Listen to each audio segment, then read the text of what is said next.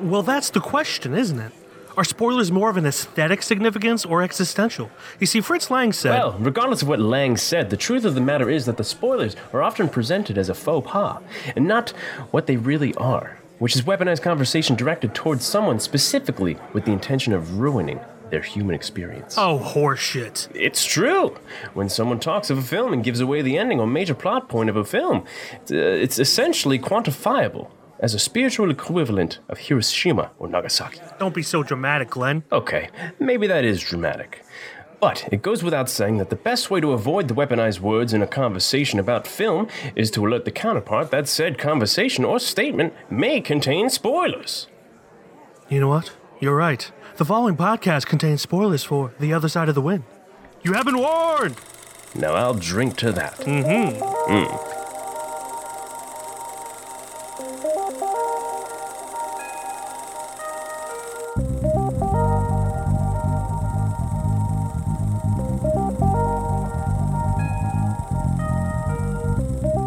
I'm proud of you, Jesus. You killed it. I don't know how the fuck I did that. I essentially was writing this to try to give you as many words to trip you up on as possible. I think I might have maybe messed up on the Hiroshima part, but that was... But you made it seem like a natural pause. Yeah. Dear God, how do I even follow up with that? Oh, wait, here we go. What's up, everybody, and welcome back to KFR News Radio. This is your host, Glenjaman Button, along with your host, Miguel Migusto. Hello, my friend. How are you? My dear quantifiable human being of a species of man, thank you for quantifiable. You are unequivocally one of my favorite people in the entire world. That's just hearsay. Hearsay. Mike, how are you, buddy? I'm good. I was actually really looking forward to this movie, and we'll get into that in a little bit. But how are you? I'm not bad. I'm just living it up. I just cleaned the shit out of my room right before this podcast. It was fantastic. Cool. Nice. Unequivocally, that is. Nice. It is Election Day today, the day we're recording. Or I'm Apocalypse Day, depending on who you are. I mean, Apocalypse Day was in 2016. We've been living in the apocalypse since 2016's Election Day. It's actually funny. The first thing I posted on Election Day was on Instagram was a picture of a sunrise because I got up early to beat the crowds for voting. And I said... The end begins with a sunrise. And that was the last thing I posted because I just had a feeling that would be bad, but I had no idea. Anyway, without getting into politics, what movies have you seen this week? I have actually going back to further research how many movies I watched. I was a little disappointed in myself compared to the last couple weeks. I felt like I watched more, but joke's on me. I only watched 3 movies. Oh boy. So I watched Harlem Nights, which was actually directed by Eddie Murphy. It's a 1989 film with Eddie Murphy himself, Richard Pryor, a bunch of other hooligans in there. They're not actually hooligans. They're actually impressive men who are great at comedic things. It was a pretty decent film. I didn't actually expect anything from it or hear that it was fantastic in any way. I think I can remember my dad watching it at one point, and I was like, I'm going to watch that. Yeah, it was fine. It was comedic in many ways. It definitely had its moments, but I don't even know if this was Eddie Murphy's directorial debut or anything, but... you could see he got some pointers from maybe some other directors in his comedic films and stuff like that. But overall, fun movie. Nice and peaceful. I giggled. And then the other one I somehow got you to watch, which I actually was not expecting, was Professor Marston and the Wonder Woman. Isn't it Masterson? Is it? Or is it Marston? I think it's Marston. Which, watching it blew my mind away. How good it actually was. Mainly from the standpoint of just like looking at it as this is how Wonder Woman was made and what we have now compared to what it like turned out from the get-go. I think I texted you that I was like, oh man, these people are horny as shit. Yeah, everybody wants their bods on each other's bods. It's true. It's true. And also just like the background going into it and like is monogamous couple is not the right word, but... like a throuple?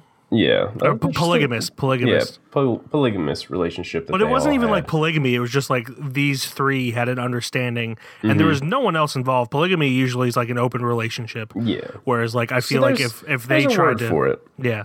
Throuple. That my small brain does not have. Yeah. But like just it's crazy how like not only was this like, this movie wasn't just straight up about Wonder Woman. Like, you got there eventually, mm-hmm. but like it was the story of these people, and how one of them, or like one of them's bisexual, and you know what? Now one of them, the other one's is bisexual, but the guy, he's like, well, no, I'm having a good time now, and it's just a really like wholesome and like caring relationship. And yeah, it was definitely kinky and horny. Yeah, but it didn't cheapen it. Yeah. And I'm just talking about this now, so I don't talk about it when because I did watch it, like you said. The thing that just made me laugh throughout the entire thing is that I remember when this was in theaters, I hadn't heard of it, but I just remember a lot of old people going to see it. Yeah. And well, also Wonder Woman, basically, it came out the same year, if I remember. So it was, I don't know if that was timed or scheduled correctly or what. I don't know, but like there was no young people going to see this. There's all old, elderly people. And I wonder if they knew. You know, we often forget that old people get horny too. So maybe they did know. Maybe they did. Or if they don't get horny anymore, they used to get horny. Yeah, and they want to relive those days. They want to relive those days, yes. But I just to go over it before I get to my spot, I did enjoy it. Probably not as much as you. Yeah. But yeah. Yeah, I enjoyed it more as like a whole movie than an actual like, oh, this is where Wonder Woman came from or anything like that. Like I did see like bits of this in theaters when I was doing theater walks and stuff, but I was like, maybe I'll watch this. And I was blown away. Maybe that's why I gave it a higher grade than I should have, just because I expected less but got more. Hey, there's nothing wrong with that. Yeah. So like that was besides our movie, that is it for me. Cool. Well, I definitely toned it down from last week, but pretty much anything would have been toning it down from last week when I watched 25 movies. I still watched more than I thought. You know, I thought it was going to be like 7 or 8. It only felt like 7 or 8. Including rewatches, I watched 14 movies. The first film I watched was Palm Springs with Andy Samberg and Kristen Milioti. It's a kind of like a Groundhog's Day scenario, but there's 2 people in the Groundhog's Day, actually 3 people, but you learn that later. I thought it was really good, really entertaining and fun. It had very believable chemistry between the 2 main characters. It didn't feel forced, which a movie like that could often just have forced chemistry. Was that on Hulu? That is on Hulu, yeah. Okay. If you have Hulu, you can watch it. It is. I do recommend it. Then I watched a movie called The Lodge, which is a horror movie with Riley Keough. I'm forgetting other things she's in, but she's in other things. And Richard Armitage, who I believe is from The Hobbit, which I don't even remember him being it. Maybe I'm just so used to him having a beard. Yeah. I just want to look this up real quick. Holy shit, it was him. Yeah, he was Thor and Oakenshield in the Hobbit movies, and yeah, I just didn't recognize him because he didn't have a long beard. He still had a beard, but it wasn't a long beard. It wasn't crazy. But yeah, that was pretty good. It's definitely understated, and I really enjoyed it for what it was. So I do recommend that too. That one's kind of mixed reviews. You're either going to love it or you're going to hate it, or you're going to be like me and be in the middle. But most people love it or hate it. Then I watched a South Korean zombie movie called #Alive. That's been on the list for a little bit now. It is incredible. It is really good. I highly suggest it. It's got the main guy from Burning, which we watched on the podcast. And it's just, it's really cool how it's done. Like the majority of it takes place just in this guy's apartment. Not even the apartment complex, just his apartment. And it keeps your attention the whole time and it's got a lot of good humor in it, too, to kind of keep it light a bit. But it's not a comedy. It's just, you know, it's a well-paced, well-toned movie. Then I am going to please a lot of people with this. On Thursday, I had a cheesy action movie Thursday and watched RoboCop. First time watching RoboCop from 1987. It's good. I understand why people like it. I had seen the remake a while ago. With the guy's name that I cannot remember. Yeah, the guy's name that neither of us can remember. And yeah, I really enjoyed it. I get the hype. It's definitely better than the remake, even like having seen the remake first, a lot of times you like whichever one you saw first, but I didn't care for the remake. I actually enjoyed this one. Yeah, they just went too futuristic and everything. Yeah. Where RoboCop was good because of its campy 80s-ness, and it just, the new one went... I haven't seen the new one since it came out, obviously, but it was the older ones are actually my favorite compared to Terminator. I think I told you that. Yeah. Well, I'm going to get into Terminator in a second, but I watched Con Air as well with Nicolas Cage, John Malkovich, and Steve Buscemi's in there. I love that movie.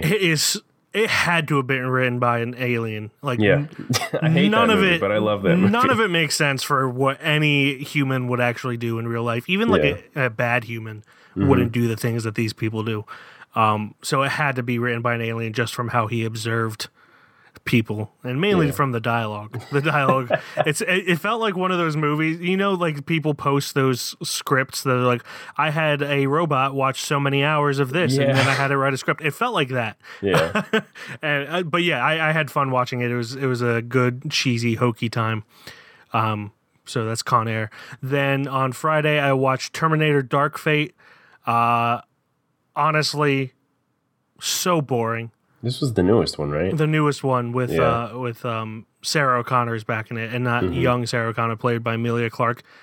That is in 2016 somehow, even though she would have been like 50 or something by that time.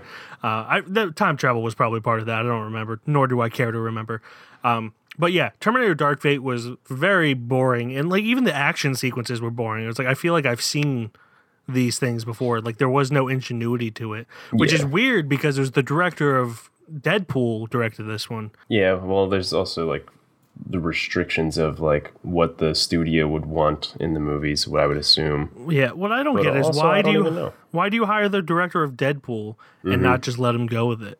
Yeah. Like, that's what I would have done. Be like, hey, if I were to them, I would be like, hey, tone the humor down a bit, but otherwise you're free to go. Yeah, do any cool action things you want. I don't know what actually, this might not actually be the story, but he could have just fucked up on it. But you might have. I would assume that they were like, hey, do these cool things that people liked. Oh, no, I 100% agree that probably is what happened, because studios suck and kill creativity. Mm-hmm. But I just don't understand why you would hire the director of Deadpool at that point. Yeah. But yeah, then I watched Professor Marston and the Wonder Women. Mm-hmm.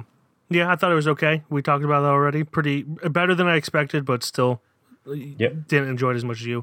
Then I watched The Other Side of the Wind. We'll get into that. I watched a movie called Columbus with John Cho and Haley Lou Richardson.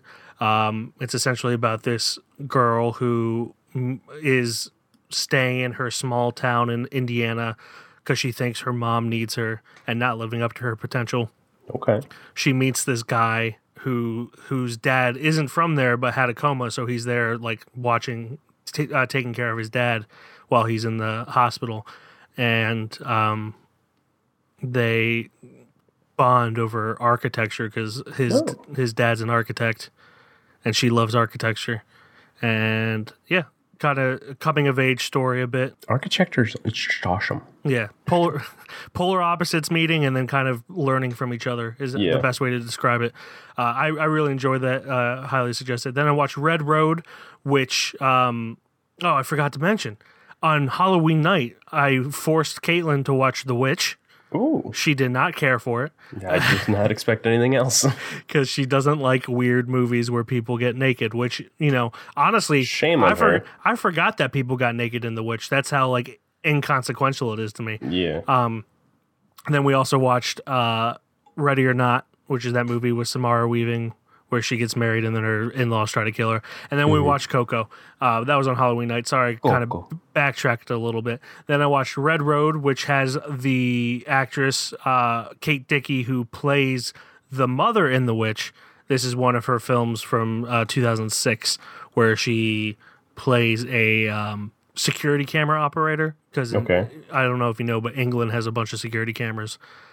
So they actually have operators watching them constantly to alert police. And she's one of them. She sees someone that she knew from a while ago and starts kind of like stalking him in a way. Yeah. And you know that they know each other somehow, but it's not revealed until later. But that was really good. I highly enjoyed that. But then the movie I watched today was possibly the best movie I've seen in a long time. Oh. It's in my number 2 spot. Still hasn't beat The Vast of Night for best of the year, but it is called His House. Hmm. And I will say nothing more because it may or may not be my plug for I see what this. You're doing there. Yeah, so I may get into it a little bit later. But that's all I watched for this week. Okay. Way more than I thought, but I also not nearly as much as... It's at least almost cut in half. Yes, almost. Yes. Yeah, and we still wasted a lot of time with that. It's all good. So let's get into news. I don't have any news, but I believe you have news, and I believe it is sad news. I have the lay sad news, just like any other news almost in this channel. Mm-hmm. Good old Sean Connery has passed away. He's no longer with us at the ripe age of 90. I believe he died on Halloween, too, correct? Yeah, literally Halloween, and... This is what I thought was not funny about his death, but how, like, where he died. He was in the Bahamas, just chilling, just like you would imagine, like Sean Connery would be, just like chilling. Oh, that's exactly how James Bond would die. Yeah, that's how James Bond would go. 90 years old in the Bahamas, just chilling. So was he not sick? Oh, he died in his sleep. Yeah, he's been sick for years, which is why he hasn't really been in the spotlight at all, obviously. Well, yeah, I mean, he also left Hollywood after League of Extraordinary Gentlemen. Yeah. Which, I mean, I love that movie for how terrible it is, but I don't blame him. Yeah. But yeah, sadly. But, I mean, he's lived a huge, great life, 90 years old, long. So, I mean, the man, the myth, the legend. Yes. Just moving on, James Bond. James Bond. Rest in peace, good old Sean Connery. So, with that being said, I guess we should get into The Other Side of the Wind. Yes.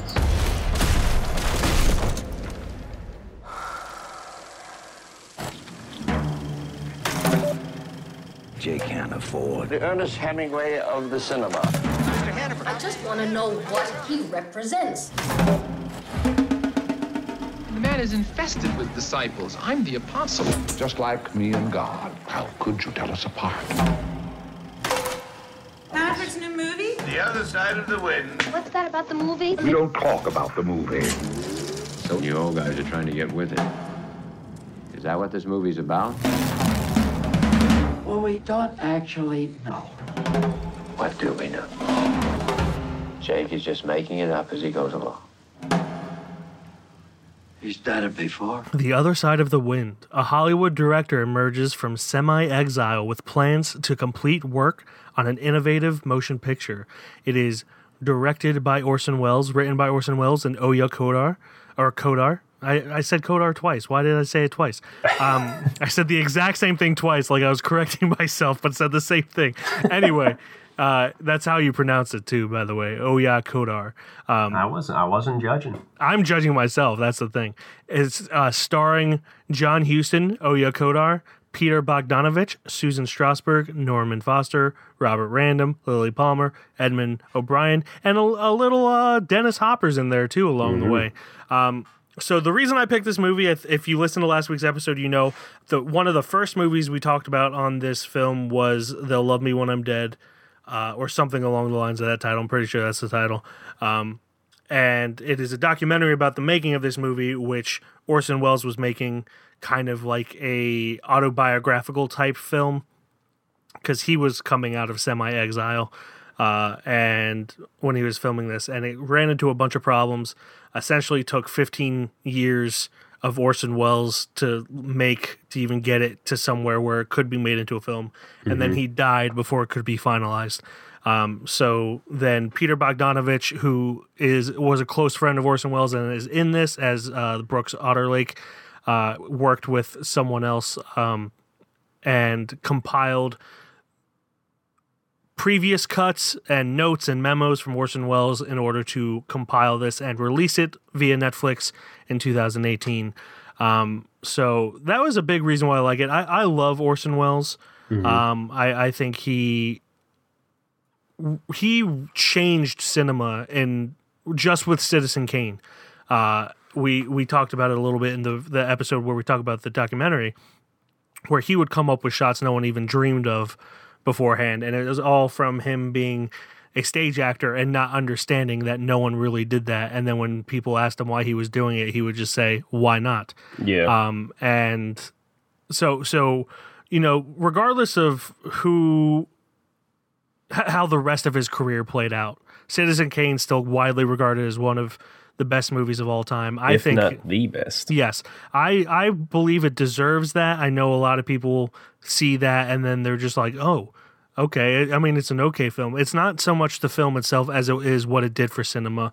And it's one that I have to rewatch because it was one of the first ones you recommended to me in my earliest stages of trying to get into film. Yeah, I think you would appreciate it a lot more now. Yeah. And, you know, Citizen Kane's been a major influence to me throughout my life. It's not my favorite movie. It's not even in my top 10, maybe not even my top 20 favorite movies, but it is a highly regarded film in my life. And I was really excited to see this. And how should we get into this? I don't really know. It's very obvious. I'm sorry to cut you off. It's very obvious that this is semi-autobiographical. Yeah. Because you could see a lot of Orson Welles in John Huston. John Huston obviously puts his kind of rugged persona onto it, but as far as his character and all the critiques that he was receiving, that is just definitely seemed pretty blatant that it was more about him than just some random bloke. I was kind of struggling to even kind of find topics because we did that episode 2 years ago. Glenn has small brain. Glenn doesn't remember most of it, to be honest. Small, smooth brain. Smooth brain. I mean, I'm in the same boat. While I was watching it, I was like, damn, I should have watched the documentary again before this. Or even just listen to that podcast or just watch that documentary again. Probably would have helped a whole lot. Yeah. But Glenn likes to watch movies the day of the podcast. Yeah, so you do. You really do. I want the freshness to all be there so we can talk about it and I don't lose any thoughts. So yeah, I messed up a little bit. So it's going to be pretty difficult as far as going back to the documentary goes or anything like that. Even my Orson Welles knowledge isn't exactly the best or at all. Well, that's why I'm here, baby boy. So I think the number one thing about this film, obviously, it wasn't finalized by Orson Welles himself as he had died in 1985, and they made that pretty clear right from the get-go. Exactly. And they even take Peter Bogdanovich's character in the very beginning, do a little voiceover and make it the exact same scenario that happened, but it's his character editing the film for him after his death, which happened the night of this party in question.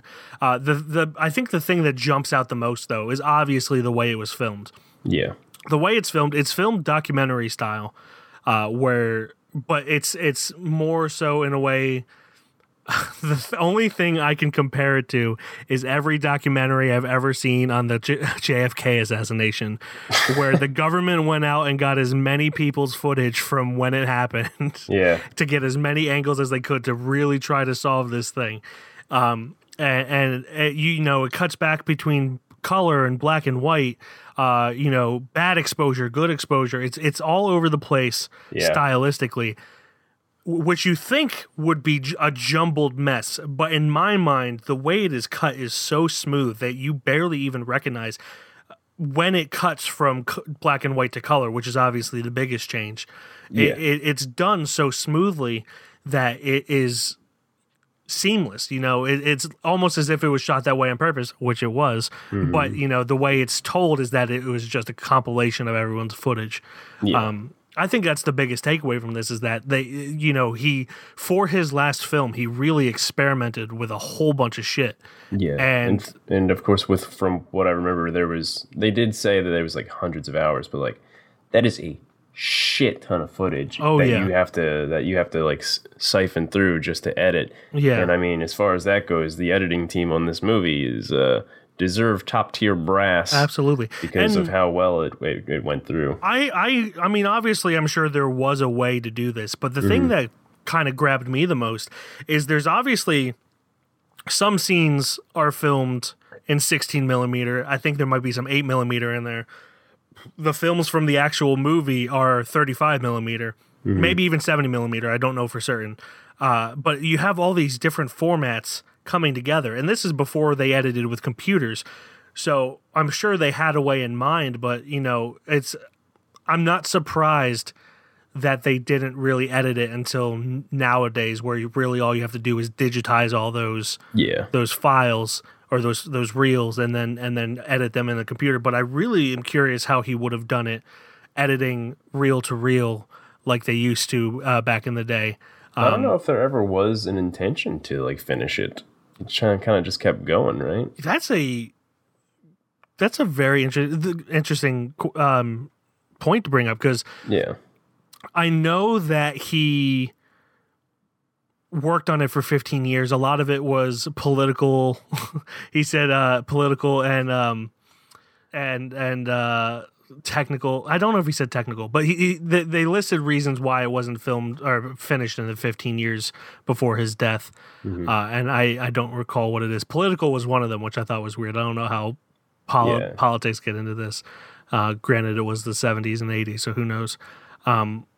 Knowing Orson Welles, I wouldn't be surprised if he was just kind of going with it and then had no intention of finishing it. Just straight, maybe some spite. I don't think. I mean, again, I don't know too much about it, but I don't think there was any real intention, and it seemed that way, that there was ever really intention to finish the film. Yeah. They ran out of budget because he wouldn't finish it, and just the obscure things that he would do, and just on set, and just all, I mean, just you could see this movie, all the shit that happens in it over the 100 hours of filming. I don't personally think that there was ever an intention to film. It kind of just kept going, and he wanted to keep changing things, and he kept going with it, and it kept going.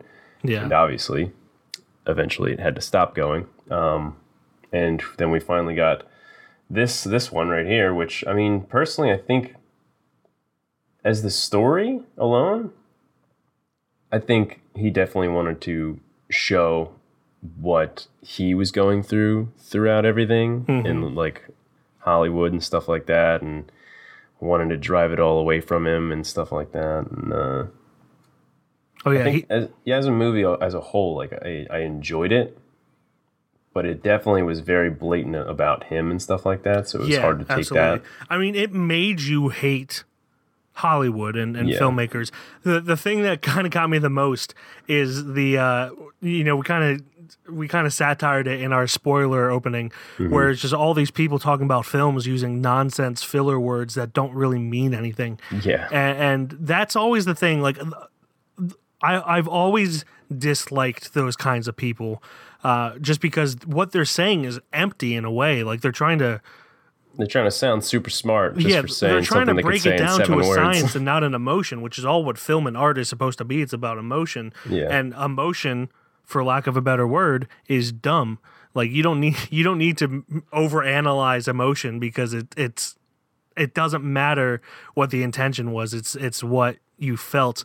Mm-hmm. To kind of piggyback off of that, which like as much as I don't like David Lynch as a filmmaker, mm-hmm. I've always admired that about him is that he never explains his movies. He's always just like, how did it make you feel? Then that's what it was. And whereas these people are like trying to break down every single thing. And that's the beauty about film is that you don't really need to. We obviously like breaking things down here, but not to the extent that they were extent with, scissors and a knife. Yeah. Trying to find meaning in nothing. Kind of a real life example of this is there's a documentary about the Beatles and there's someone who get me started on the Beatles. Yeah. They all killed themselves in virgin suicides. Someone broke onto John Lennon's property, not with any ill intent, obviously. He died later on, and it wasn't from this. But the person was saying, this song, you wrote it about me. This song's about me. And John Lennon was just like, kind of like Thanos. He was like, I don't even know who you are. and that's the thing that always got me about like music snobs and film snobs is that they always overanalyze things and make them too personal and don't just accept it for what it is. And I feel like he was definitely really harsh on those people, rightfully so. Yeah. But it just kind of gave me PTSD of being in film school and people just talking like that. I'm like, no. People who go out of their way to sound super educated or want to express their education and stuff like that, or just like that's kind of the thing that they're doing here. It's just like it's just I just asked how you're doing. Yeah. It's one step above people that tell you what their IQ is. Yeah. But overall, like, I think that the intent of this film is there. I enjoyed it for the most part, but I feel like it kind of lost its way from time to time. I think it had a strong beginning, a strong end. Parts in the middle were very strong, but overall, I feel like it kind of lost itself along the way. Yeah. And it always came back around to it, but... Well, and that's also the thing that it has, this movie, is that I don't think there was ever really an intentional goal to where it was going. It just went and changed things. And that's kind of what the documentary's about, right? Yeah. Did you rewatch the documentary after, or... No. Okay. Yeah. You're talking more about the documentary than I thought. As I'm talking about this, I kind of remember more. Yeah. About the documentary. He liked fudgesicles. Yeah, he liked fudgesicles. I remember that much. He was living with the cameraman at a certain point and living off of him. There's like, that one was a huge one. I don't know. It's hard to even rate this because it was never finalized in any way by him. Yeah.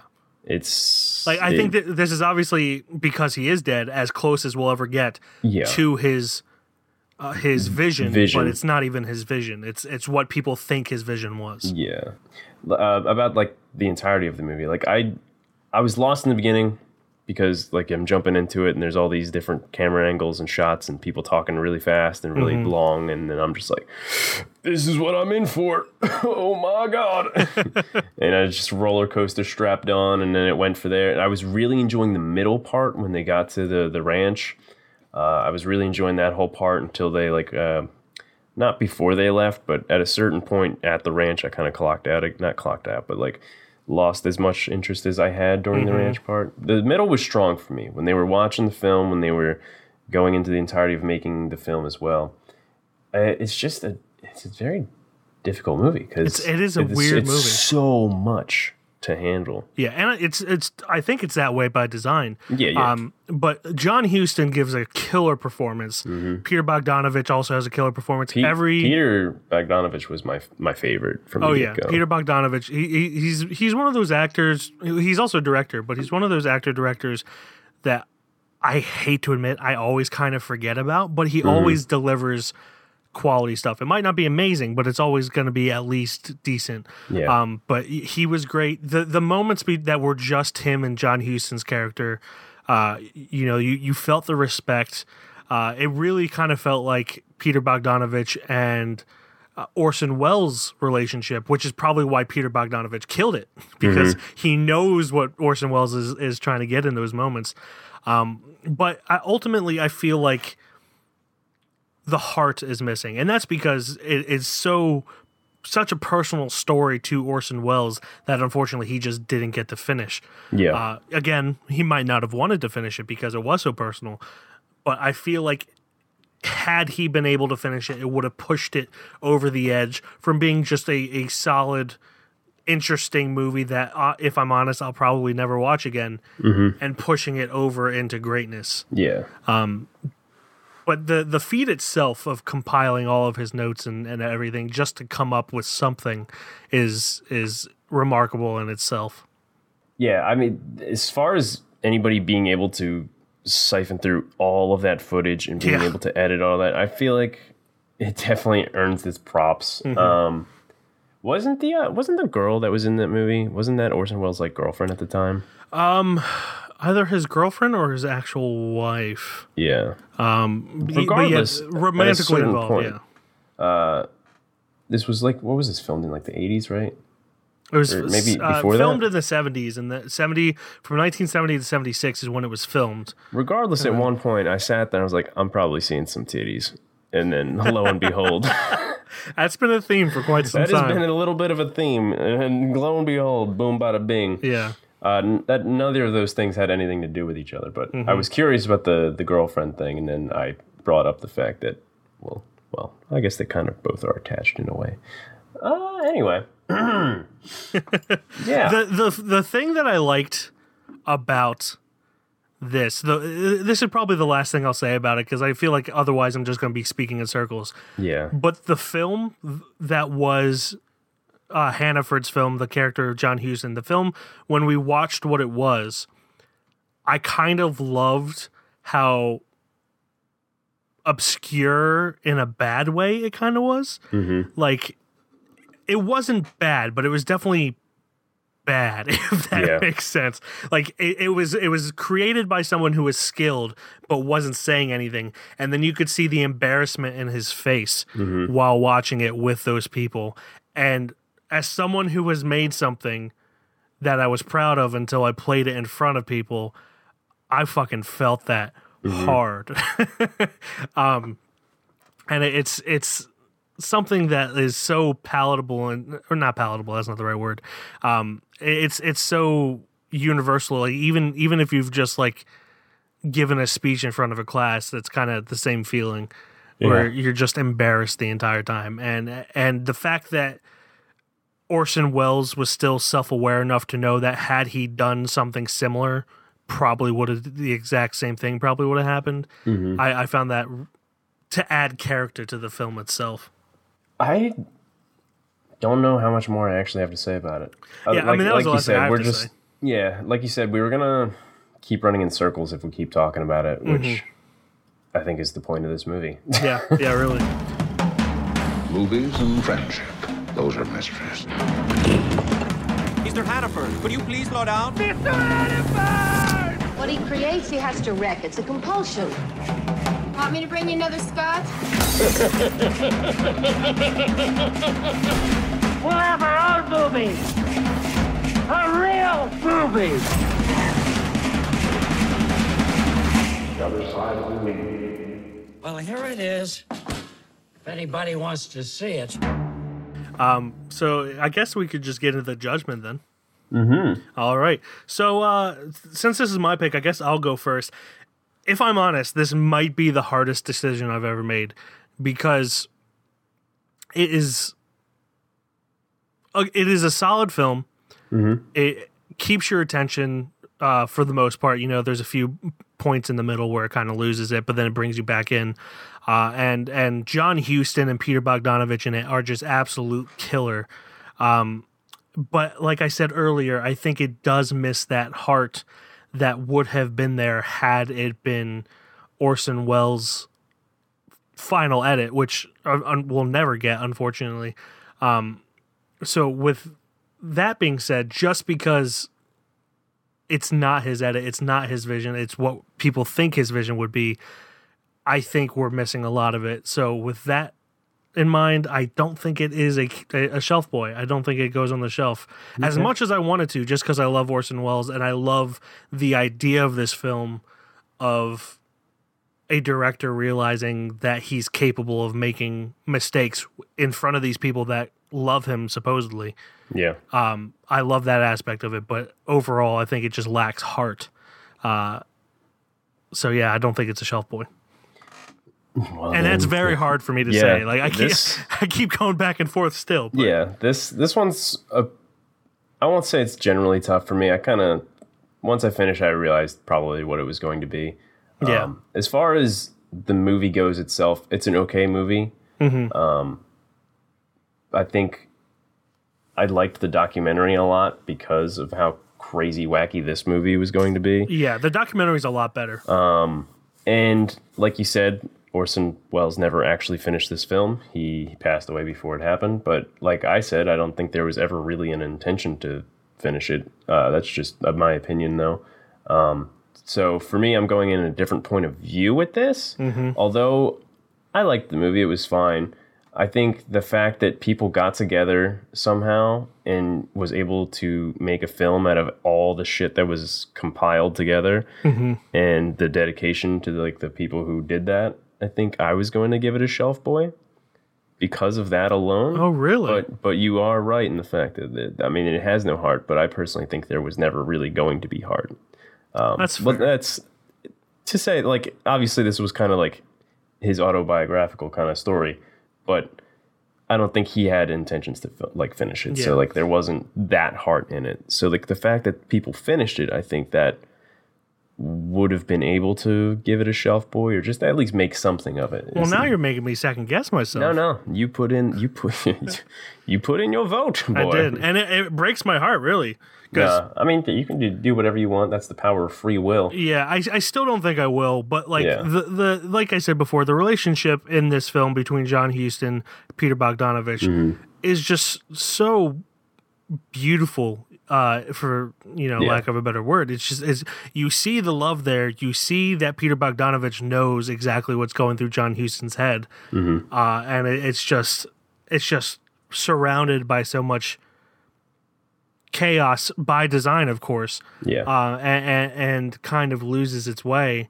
And I almost would have rather just a straight up normal film about a struggling director trying to come back from semi-exile.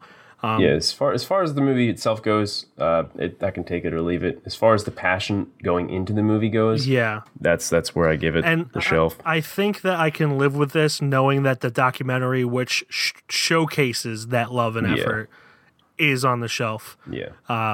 It's also a whole different playing field that we watched the documentary first and not this first. I'm glad we did it the way we did it. Absolutely, I 100% agree. But yeah, it's just not enough for me to put it on the shelf. So The Other Side of the Wind does not make it on the shelf with the likes of They'll Love Me When I'm Dead and Apostle and Handmaiden. You thought I wasn't going to say those, did you? I was blown away, actually. But, I still suggest people check this out, especially if you're a lover of film, especially if you love Orson Welles in any way. It's a feat for sure, but I just think it's missing that slight edge. Yeah, if you got a fetish, this is definitely the movie for you. A fetish? Yeah, man, it's got a feat. A lot of kinky shit, man. Yeah, for real. But yeah, that brings us on to plugs for next week. As I stated earlier, my plug is going to be a full-ass movie. It is a movie I watched today on the recommendation of John Clark, our good friend of the podcast. Yes, sir. If I'm honest, the less you know, the better going into this. Just know that it is a horror movie about a Sudanese refugee couple that moves into a haunted house in London. That is all I will say. Everything else, just go see it. Good luck from there. I'm not even going to play part of the trailer here. That's how much I want people to just see it without reading into it. It is on Netflix, and it is called His House. Okay. There we go. Yeah. Mine is a completely different route, and mine went down a little. My other hobby, right? They've been banning really hard on some DMCA striking with music and copyright issues. So I've been having to go around trying to look for different types of music to play during my streams and stuff like that. And I came across this one, which I'm gonna feel judged, and I already know it. Called Dragon Ball Lo-Fi. And if you ever grew up on Dragon Ball like I did, it kind of hits you in the heart. There's this guy on YouTube. He's actually on a bunch of obviously different social medias, but there's a playlist on YouTube specifically called Dragon Ball Lo-Fi by Rifty Beats. And it's a 40-minute playlist of all the songs that he's created that were inspired by Dragon Ball specifically. And if you grew up on Dragon Ball like I did, Dragon Ball Z, yada, yada, yada, it kind of hits you in the feels, and that's a reason why I didn't watch as many movies as I did, because once I listened to this playlist about 10 times in a row, I started watching Dragon Ball. So I've been cranking a lot of Dragon Ball out here lately. So my plug is Dragon Ball Lo-Fi by Rifty Beats on YouTube.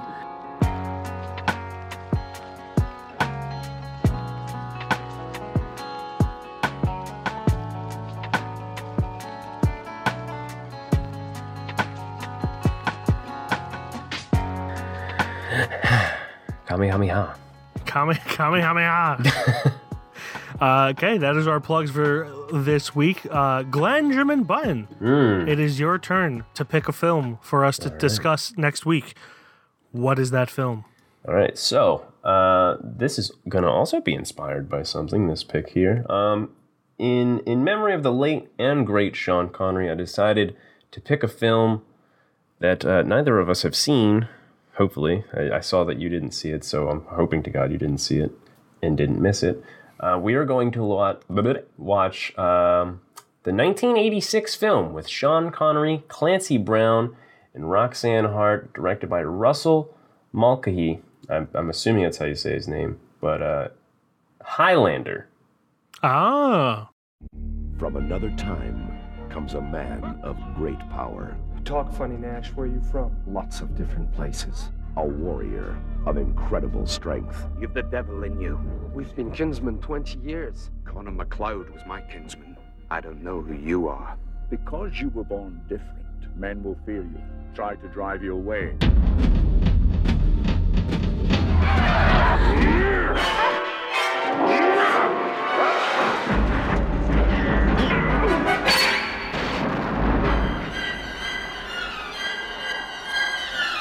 A man uncertain of his future. What you got here, Brenda, is a guy who's been creeping around since at least 1700.